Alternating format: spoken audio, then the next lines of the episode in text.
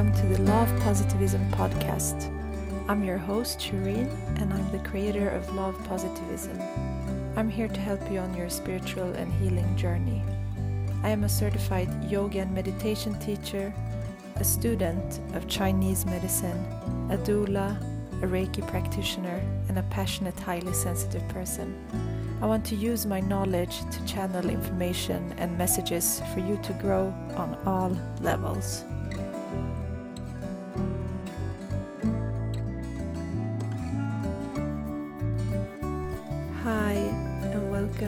Week's episode. Thank you so much for being here. I hope these episodes guide you and serve you on your path and I really want to thank everyone who has listened to this podcast and left reviews. It's so beautiful to read. And also for everyone who's shared it on Facebook and Instagram. Thank you so much. I always thank you by giving you oracle card reading. So if you do share or do leave a review, please just take a screenshot and send it to me, and I will do a reading for you. And this week's conversation is so beautiful and heartfelt. I had amazing and beautiful Sharada from Be Woman Project as my guest.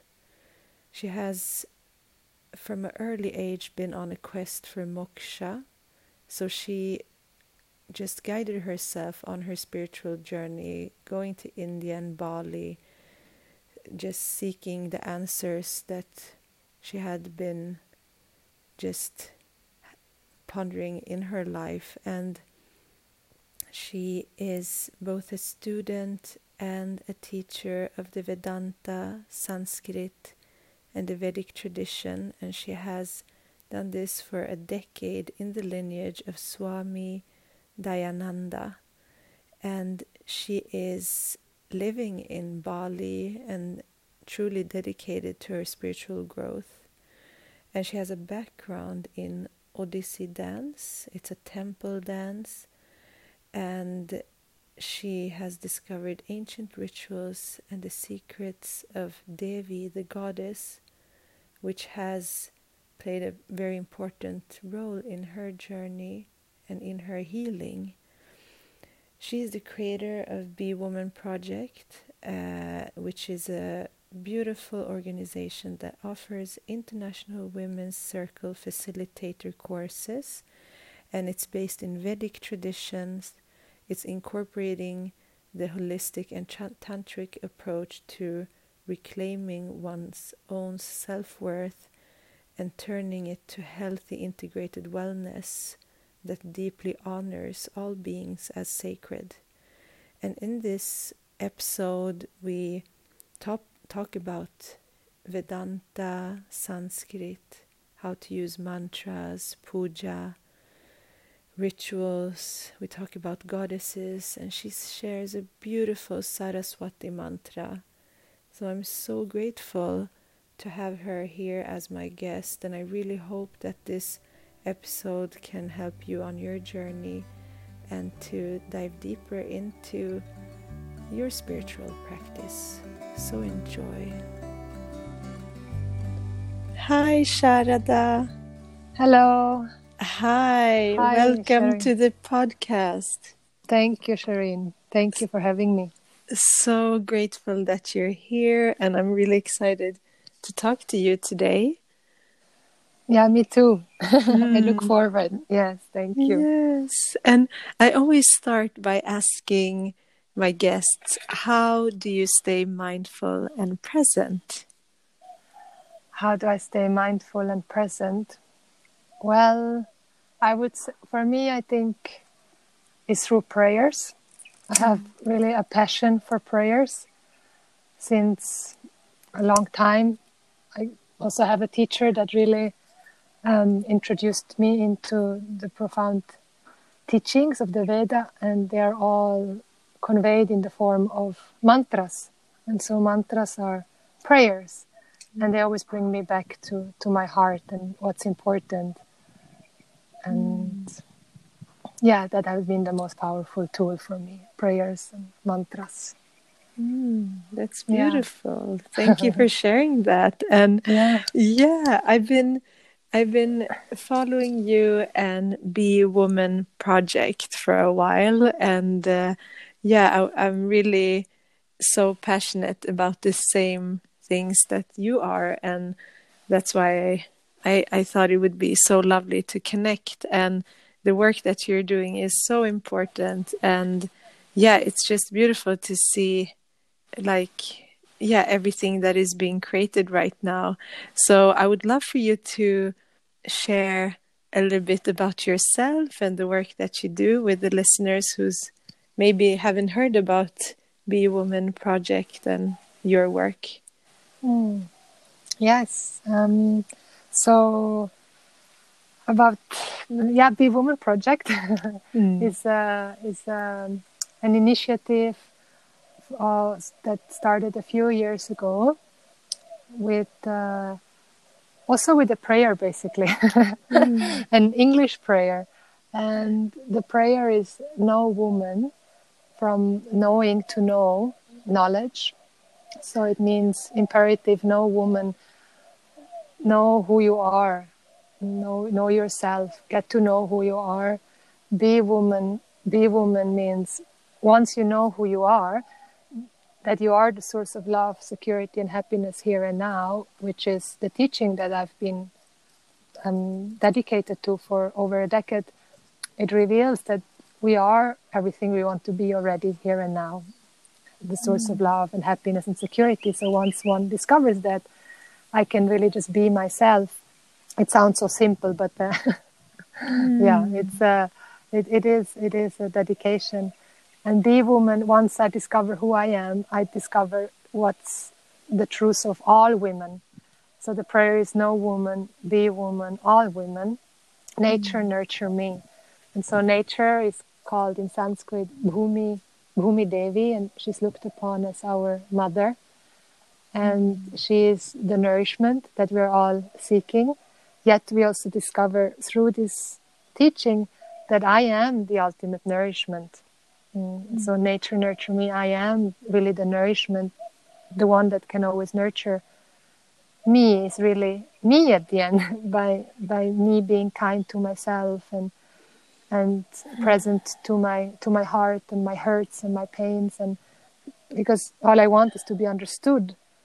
But um, really, another person can never really understand me because they have to go through my past in order to understand me.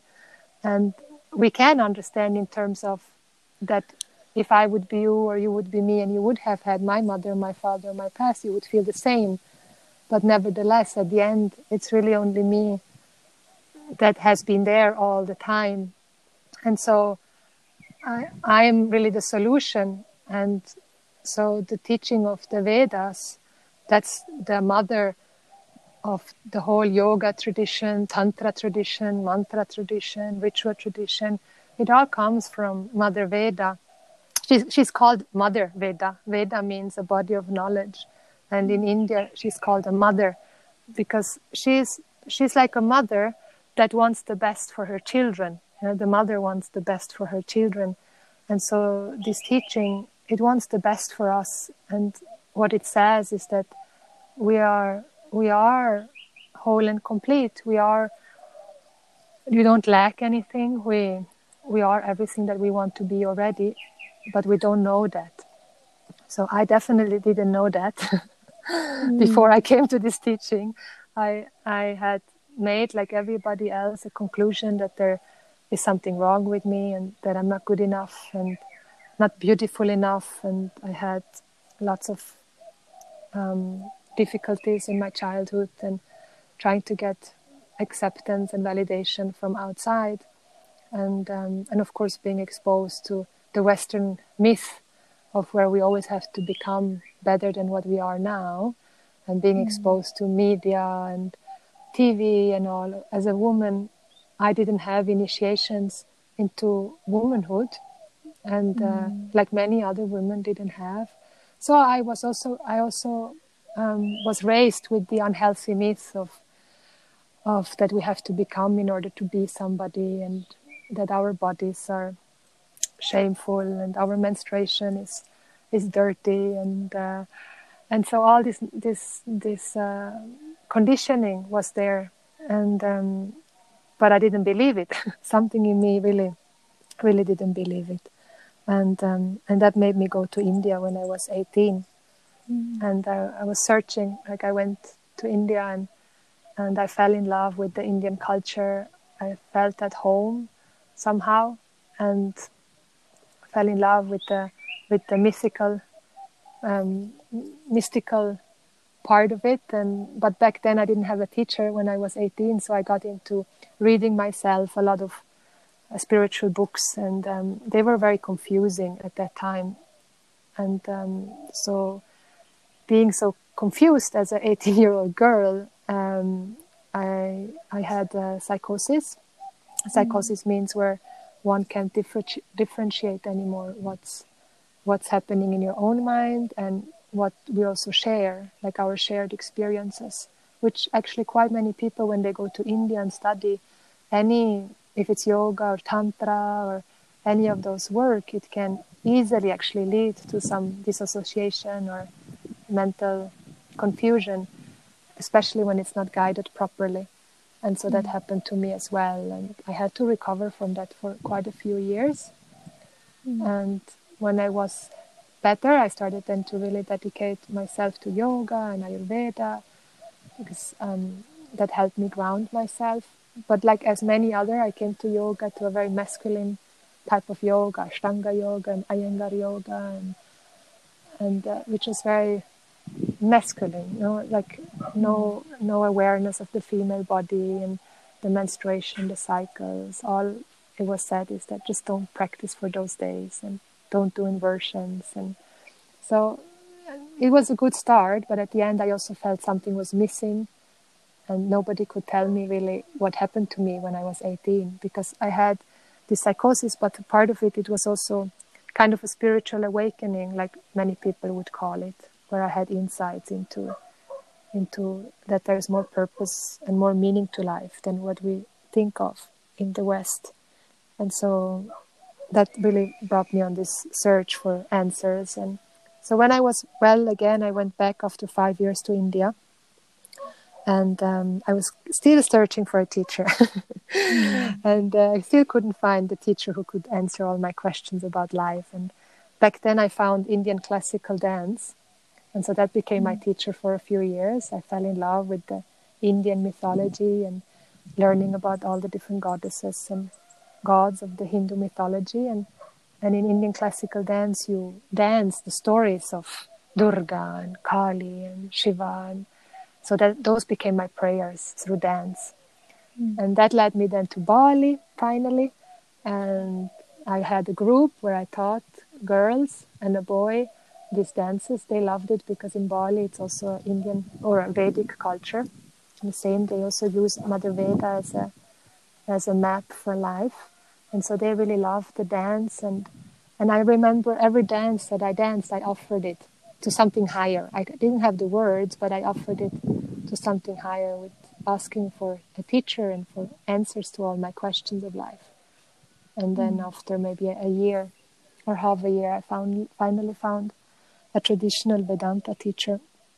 That uh, and Vedanta teacher is the teaching of non-duality and and I stayed with that. That was now over a decade ago, and dedicated my life to that, and still am. Like it's a has been a discovery to um, to discover who I am and who we are and what's the meaning of life, and and so the whole Vedanta is a, is the end portion of the Veda. So if we have Mother Veda, the beginning of the Veda deals with emotional growth and and rituals and dharma, universal values, and the whole yoga, tantra. It's all there in the first portion of the Veda. And Vedanta is the end portion of the Veda that deals with um, self knowledge.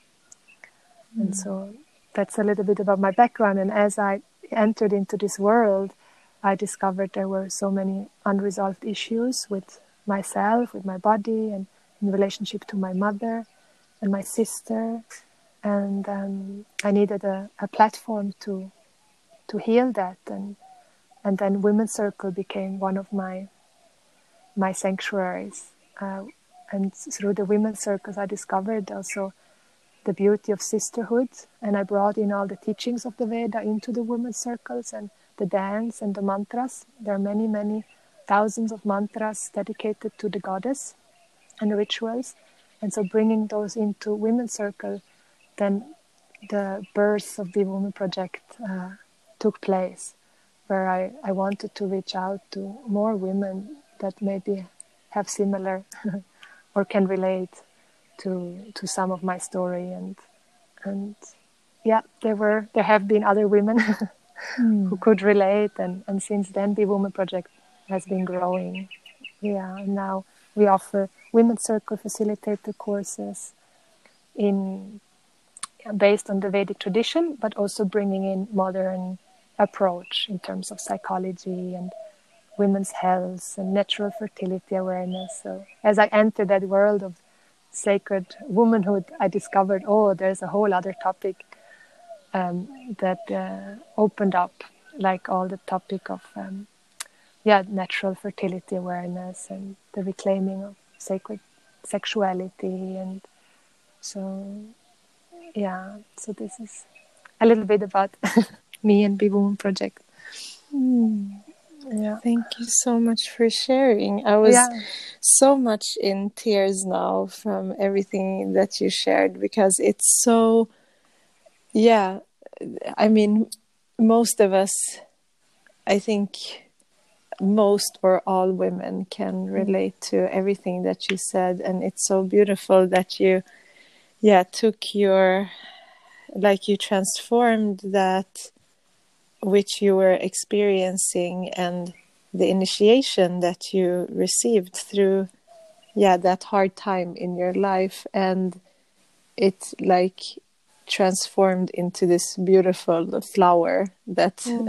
everything that you do and i mean it's so it's like yeah oh, it's um it's like n- now it it is truly time to heal together and to support each other and i feel very emotional when talking yeah. about this because it's it's so important and mm. and so many women are needing that yeah, yeah. and um, i think it's so inspiring that you followed your calling and and and um, it's it's you followed your path into creating this beautiful vibration which it is it's so it's it's so needed and and yeah it, this is the time to to create this healing and and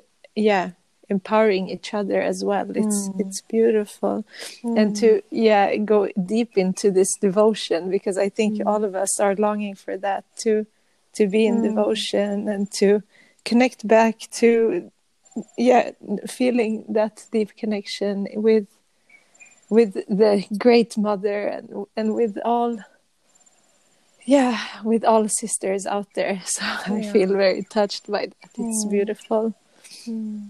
i can feel you yeah yeah mm.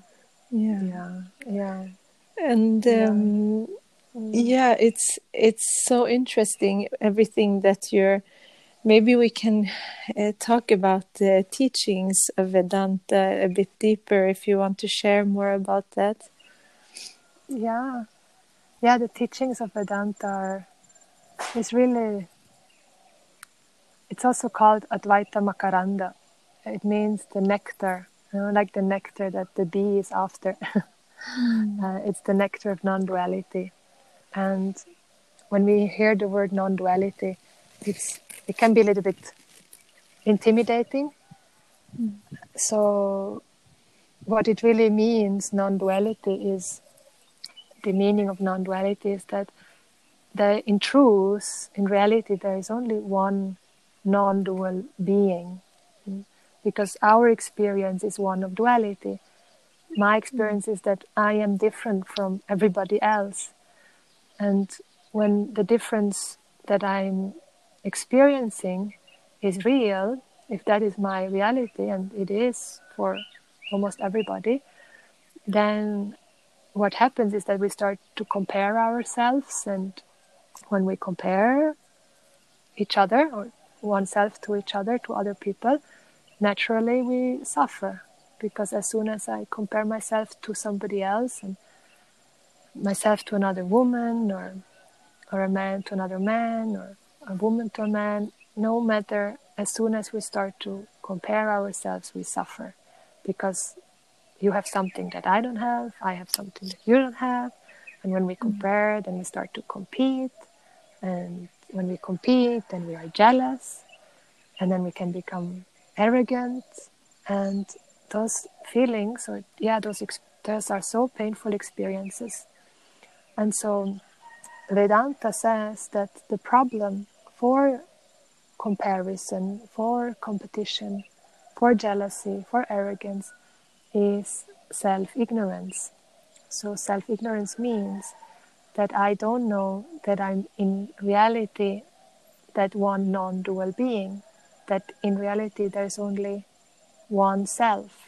So, means as if as if we if, if we take uh, two ornaments for example you have a, a golden ornament and one is a ring you have a golden ring and you have a golden earring or a nose ring and the other is a hand ring. So there are two different forms right? one is a, a ring for the finger and the other is a ring for the ear. So they look different. They even have different names and they have different functions. But the truth of the finger ring and the earring is nothing but gold.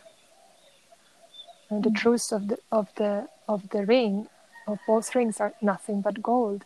So in reality there's only one gold appearing as two rings or a mm. necklace or a bracelet.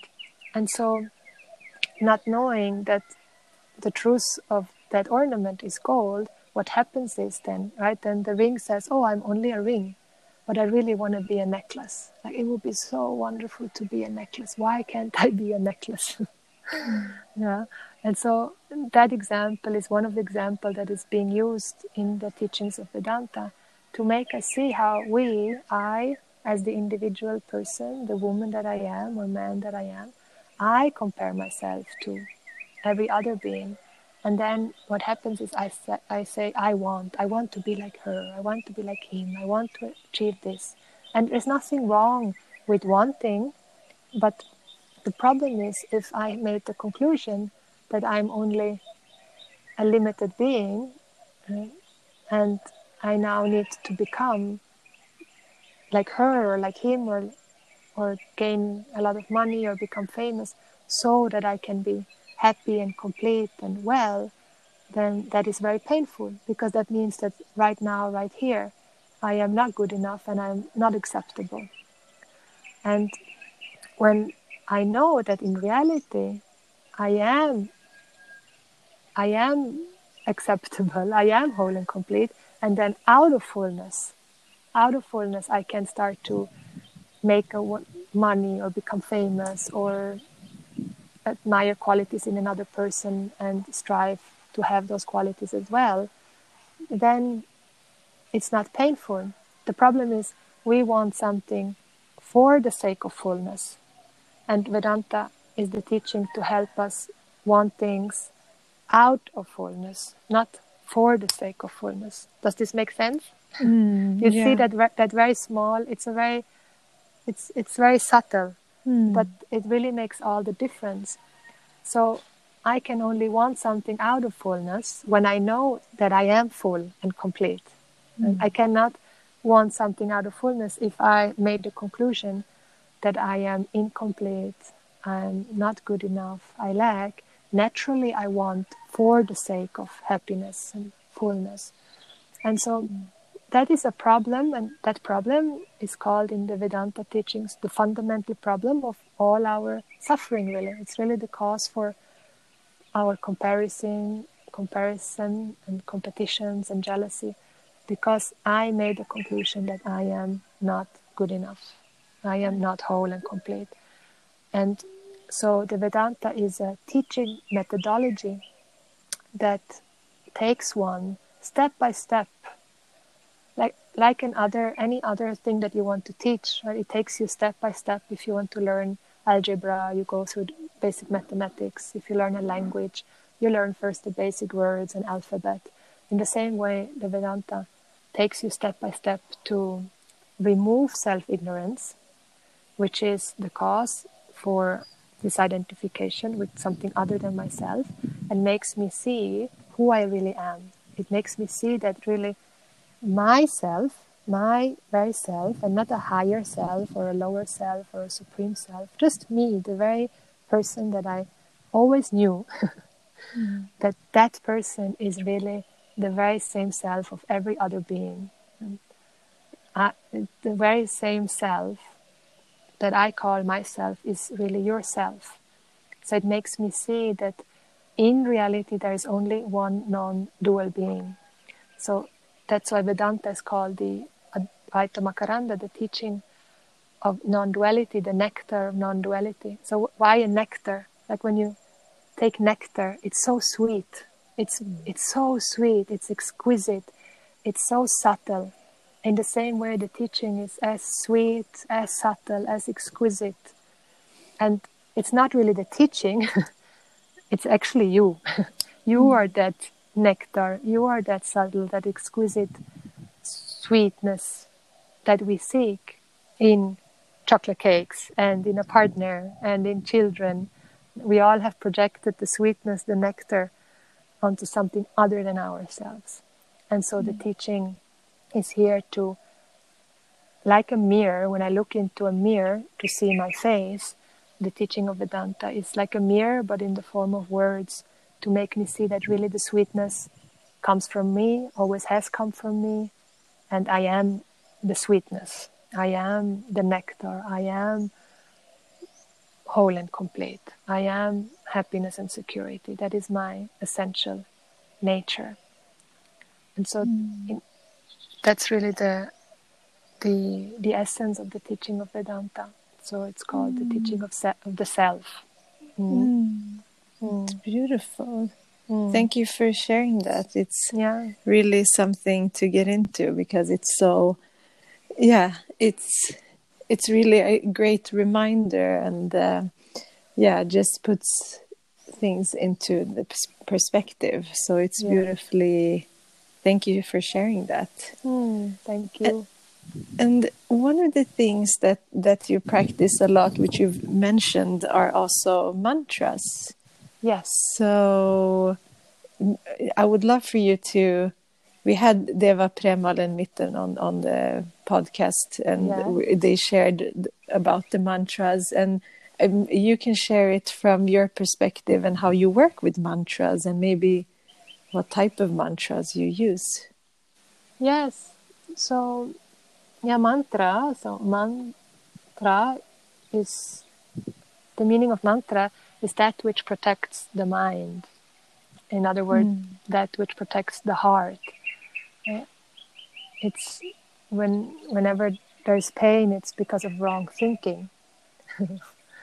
So the mantra helps us to get back to correct thinking and to see things clearly as they are. So the every mantra is really revealing the nature of myself as whole and complete. So the mantras are words of that create light and love because words can also be used to create heat and pain. And so every mantra is really here to create freedom or help one to discover one's already accomplished freedom and wholeness and adorableness and lovableness. So those mantras are exquisite because we are used to worrying and criticizing and judging and complaining. And so instead of worrying and criticizing and judging and complaining, I make the effort to use mantras because I'm always really seeing my mind. Like I'm always with my mind. I can never not be with my mind, with my heart, with my feelings, my emotions. I never really see the outside world. I think I see the outside world, but what I really see is really my my my way of thinking, my feelings, my emotions.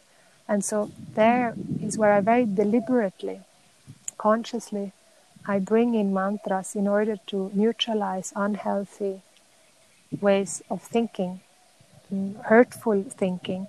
Then I bring in mantras. And so the mantras um, I've been taught in the traditional Vedic chanting. So Vedic chanting are mantras that come with swaras, with intonations, that have been chanted in with those intonations for many, many thousand of years. So I really honor that tradition to maintain the traditional intonations mm. as best as I can, as I have been taught by my traditional Vedic chanting scholar and teacher. And so, so there are different branches of Vedic chanting, and you will, if you go to India, you will hear different branches, but the main are, are di- like same, like the mantras, like Gayatri mantra, Mrityunjaya mm. mantra. Um, they all have been chanted for so long in the same, with the same meters, the same, yeah, mm. with the same swaras, intonations, and uh, melodies. So I honor that, and uh, yes, and then of course I also chant mantras that are bhajans, more like um, songs and uh, kirtans. Mm. I have a deep love for that as well. But I do have a very special love for Vedic traditional chanting. Mm. Mm. And then I love to look into the meaning. I've been studying Sanskrit. And Sanskrit is the most refined language. It's the most beautiful language for me because in Sanskrit there are no real swear words there. It's a language mm. to convey this vision of non duality, this vision of wholeness. And which other language conveys a vision of wholeness? All other languages are languages to transact, where we transact mm. with each other. So Sanskrit is here to reveal the truth of our being. And so it's very, it's very exquisite, and uh, it's a, a whole universe. Every word that you unfold in Sanskrit brings you deeper into reality. Mm.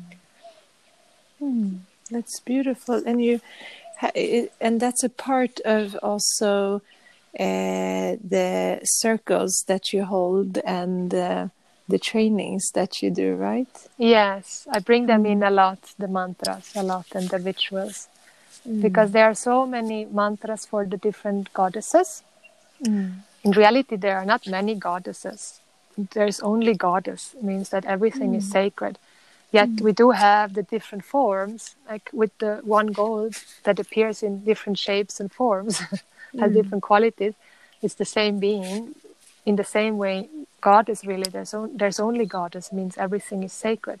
Yet that one non-dual being appearing as this whole universe in the form of Saraswati, which is then the goddess of knowledge and sacred arts. So you have a, many beautiful mantras to invoke Saraswati goddess so mm. to invoke all the qualities of invoke knowledge into one's life and clarity and the creativity, turning sex- sacred sexual energy into sacred art, bringing that out in a healthy dharmic way. There's mantras for Lakshmi, the goddess of abundance and all wealth. There's mantras for Durga, she was the great warrior goddess who is brave and full of courage. And there's Lalita, the goddess of sacred beauty, and and so and the goddess of food, of Annapurneshwari. So there are countless goddesses um, that uh, we invoke and learn their mantras in order to befriend them. So they become like your best friend, and uh, they become like your your mother that you always wanted, and you be, have you have suddenly a sister that you always wished for and so they become like your your spiritual family that you can invoke and count on 24 7 and don't need to pay anything for it mm. so those have been very very helpful in my spiritual journey spiritual growth and so we bring mm. they're an essential part of our circles and trainings mm. mm. Yeah. yeah. i love mantras it's really a deep um, practice of mine I, at least i try to every day uh, listen or I don't try, I always do. it yeah. just comes naturally. I've been listening to Saraswati mantra during the morning now, and Yeah. and yesterday when I was driving, I had to like turn off what I was listening to and start chanting. It just comes. It, it's just a release, and it's just a way to um, yeah take the the energy the power within us and and transforming it into sound and and creating so much beautiful vibrations and Yeah. chanting together is is really powerful that can really help you uh, come into a transcendental state as Yeah. well Yeah. right Yeah. So wonderful to chant together. Mm. yeah Yeah. thank you Yeah. for sharing that as well it's it's um, and if you would like to now or in the end of the call maybe sing a mantra for us Yes. yeah i would love to do you want to share one now Yeah, I can do one now. yeah Yeah. okay Um, for Saraswati, you just mentioned before the mm, goddess hmm, Saraswati, yes. maybe we do one. Yeah. Saraswati. Mm. Mm. So maybe, yeah, I'll do two different ones so one can hear the difference between when it's more sing song and when it's Vedic mantra. Hmm, hmm. Yes. Om Saraswati Namastubhyam Varade Kamarupiṇi विद्यारम्भं करिष्यामि सिद्धिर्भवतु मे सदा। ऐं ह्रीं ॐ सरस्वत्यै नमः। ॐ या देवी स्तूयते नित्यं विबुधैर्वेदपारदैः सा मे वसतु जिह्वाग्रै ब्रह्मरूपा सरस्वती ॐ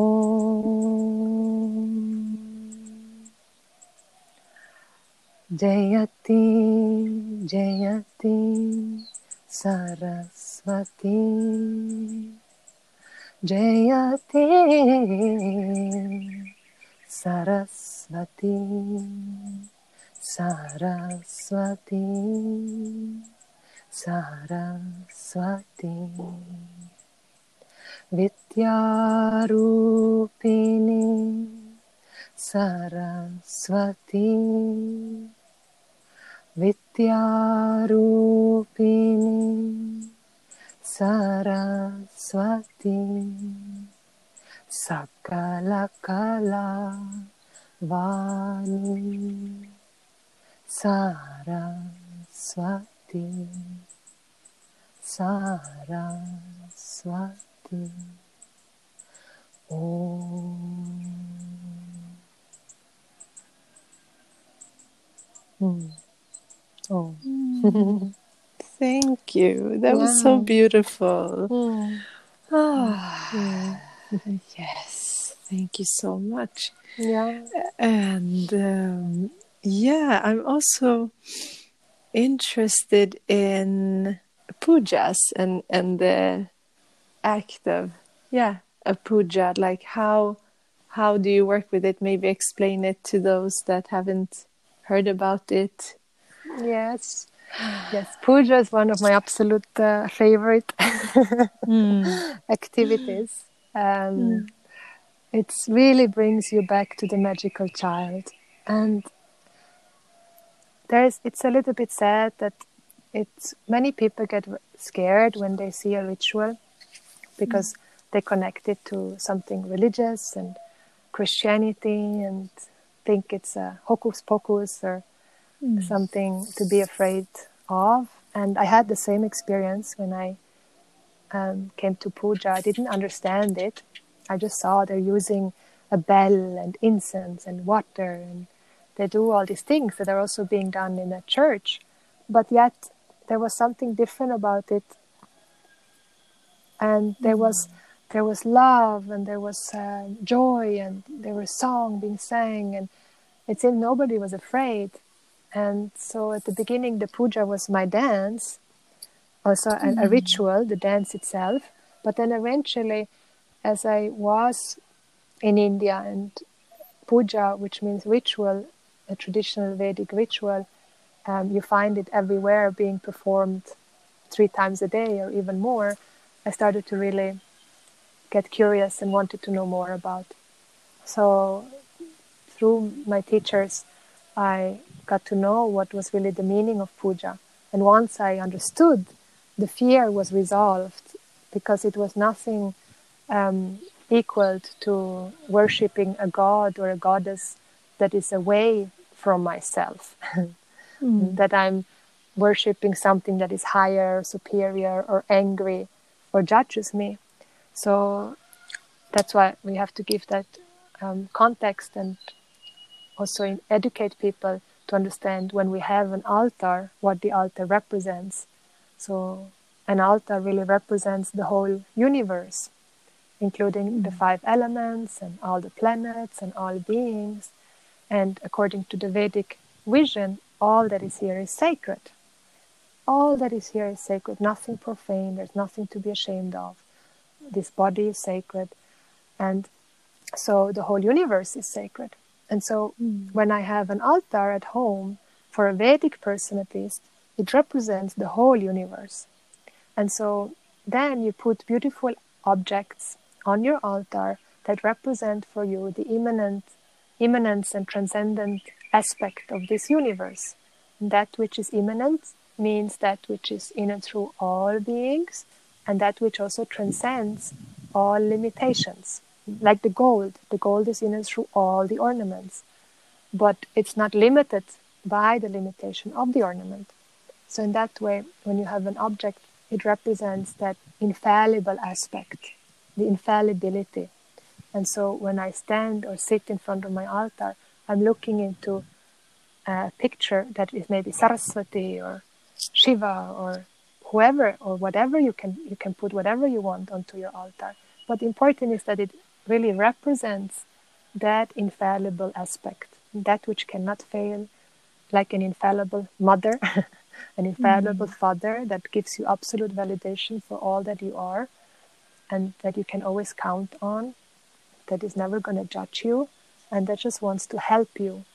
And so we have, when I have on my altar, there are many, many objects so that represents that aspect of infallibility, the aspect of removing obstacles, that aspect that gives you courage and strength, that aspect that is joy and devotion, that aspect that is wealth and takes away the sense of unworthiness. And so then when I do a puja ritual, I, I collect items. I collect items that are nurturing for the senses. So I'm going to collect flowers that are nurturing for my eyes and my sense of smelling. I have a, an organic incense that is also for the smelling and the air aspect, the touch, the sacred touch. I collect, I make, I prepare food, food that I prepare with love. I bring water, I bring a candle that represents the fire, and anything else. You can offer books and instruments and all the skills. You can have one object that represents all your skills that you have been given. And then through the ritual, through the puja, you offer these items with mantras to really say thank you. And thank you for, for this life. Thank you that I can hear, smell, see, taste, and feel. Thank you that I can walk and have children. Thank you that I can speak. Thank you even for the difficult times in life, because the difficult times in life are here as an opportunity for growth. So I can use a difficult situation and instead of then blaming or losing trust in, uni- in the universe, I can take that as a teacher and then resolve my hurt on the altar. Like a difficult situation is really just revealing a hurt or a challenge in my heart that has been there already before. And so then I can bring that hurt to my altar and and give it back. Mm the hurt or the challenge that I feel I can give it back. And so it's like when we're children, like as children, we don't have any problem to play with animals and with branches and stones, and we're just fully immersed in the magical world. Mm-hmm. And so many of us have lost that because we have to be serious and and um, we have to be very hardworking in order to deserve to live And that's a very unhealthy attitude. You know, we're all worthier than the worthiest. Otherwise, yes, we have been given this life, and I don't have to feel guilty for being alive. I can just contribute, like the sun and the air and the water. They also contribute, and they would never ask for anything in return. And so, in the same way, I admire then those qualities of contribution that the sun or the air or the water has. It just always gives. Mother Nature, it always gives without asking anything in return. So then those qualities I admire and I bring them out in my own heart in the puja. And so when I practice it on my altar to do this puja, then eventually I can bring out that quality of gratitude and the attitude of giving back and the attitude of contributing. Then those attitudes I bring into my life, into my daily life. Because the whole universe is my altar, really. mm. Yeah but it's it's a little bit overwhelming to have the whole universe as as our altar. So the altar is a small form to start and uh, and bring in those attitudes that of gratitude and contribution in into my daily life. Mm. And so there's a lot to say about puja and altar. Mm. It's uh, it's really a whole world, a beautiful magical word but not magical in terms of unreal. It's very real. So every form really represents the formless because I cannot have a relationship with formless. Mm. So we use forms in order to get to the formless. And mm. Right, eventually the vision is I am formless. I am this whole universe. I am a non dual being appearing as this whole universe. So my journey as a woman or a man or as a human being is to grow and to own up this vision of wholeness and oneness. But I cannot own that up unless I, I can embrace all the forms that are there in my life. Mm. all forms really that are appearing in my life. Are, and that I, what I mean with that is my mother, my father, my partner, my children, my work. Every situation is a form, and can I receive that form with glad acceptance? And and see that this is really my sacred mirror and this is the situation I need in order to grow. And so the puja and the altar is also a, a tool that helps one to grow and find support, a stable support, because when I rely on relationships, other people, then that is an unstable support because relationships mm. fail.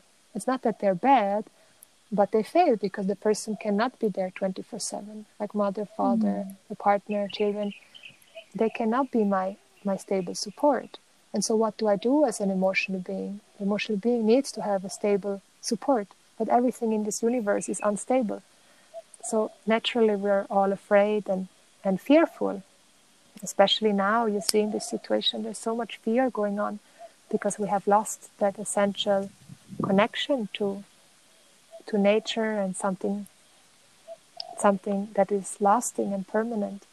And so the mm. altar represents really the infallible relationship, the relationship that cannot fail and will not fail, and a relationship that is permanent. And I need to have that relationship in order to get to relationshiplessness. When I mm. say relationshiplessness means to just be love, mm. to really embody unconditional love. That's that's a, a mastery. I, I need mm. to discover that I am love, but that that means then that um, I I have to express the love that I am through my words, my action, and my thoughts, and I cannot wait anymore for the world to make me feel loved and whole and complete because then I'm going to wait the rest of my life. I have not don't have control over how other people behave towards me, but mm. I I can choose what I think and say and do. And so then in the puja, I bring in all the attitudes, all the thoughts, all the actions that really convey the love that I am. And then I bring that attitude and those acts into my daily life. And then eventually, your whole life becomes a puja. The moment you mm wake up, you say a prayer, you have gratitude that you're still alive.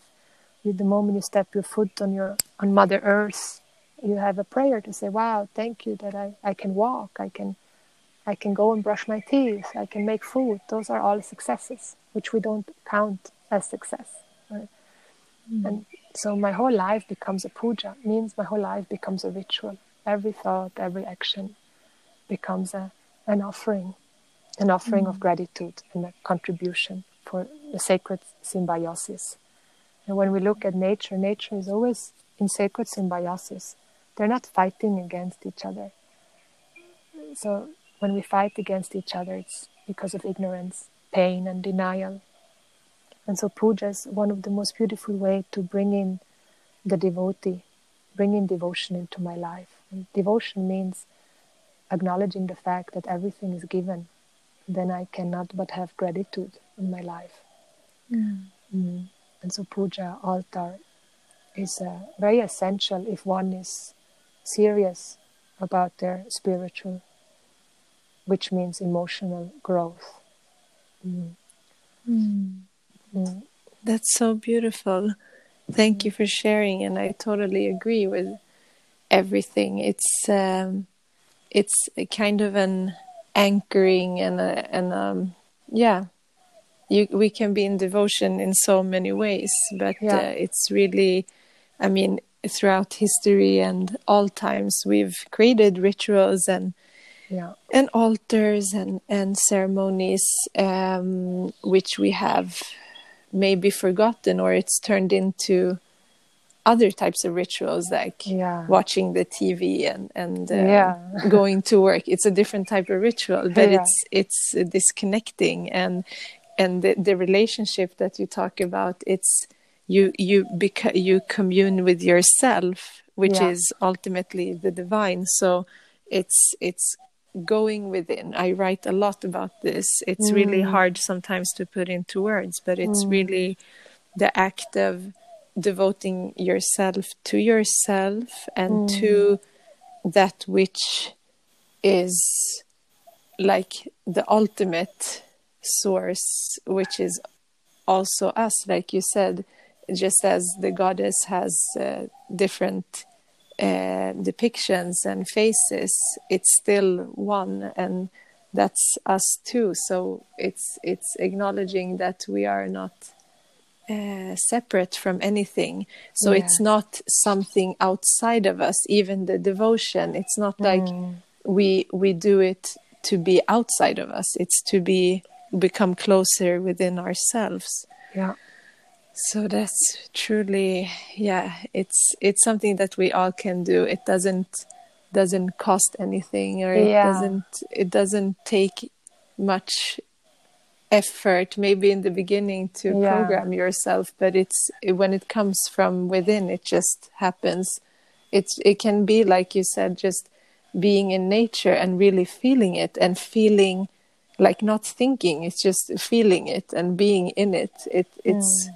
It's so rewarding and so yeah abundant yeah exactly mm.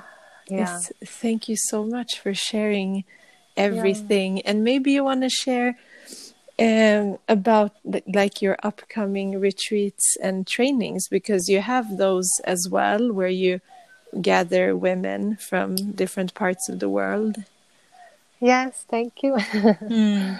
um, yeah, we have uh, at the moment because of social distancing, mm. we are offering online circles in four different languages. We're starting next week in in English, Spanish, French and Swedish for now. Mm-hmm. So that will be for the next few months online.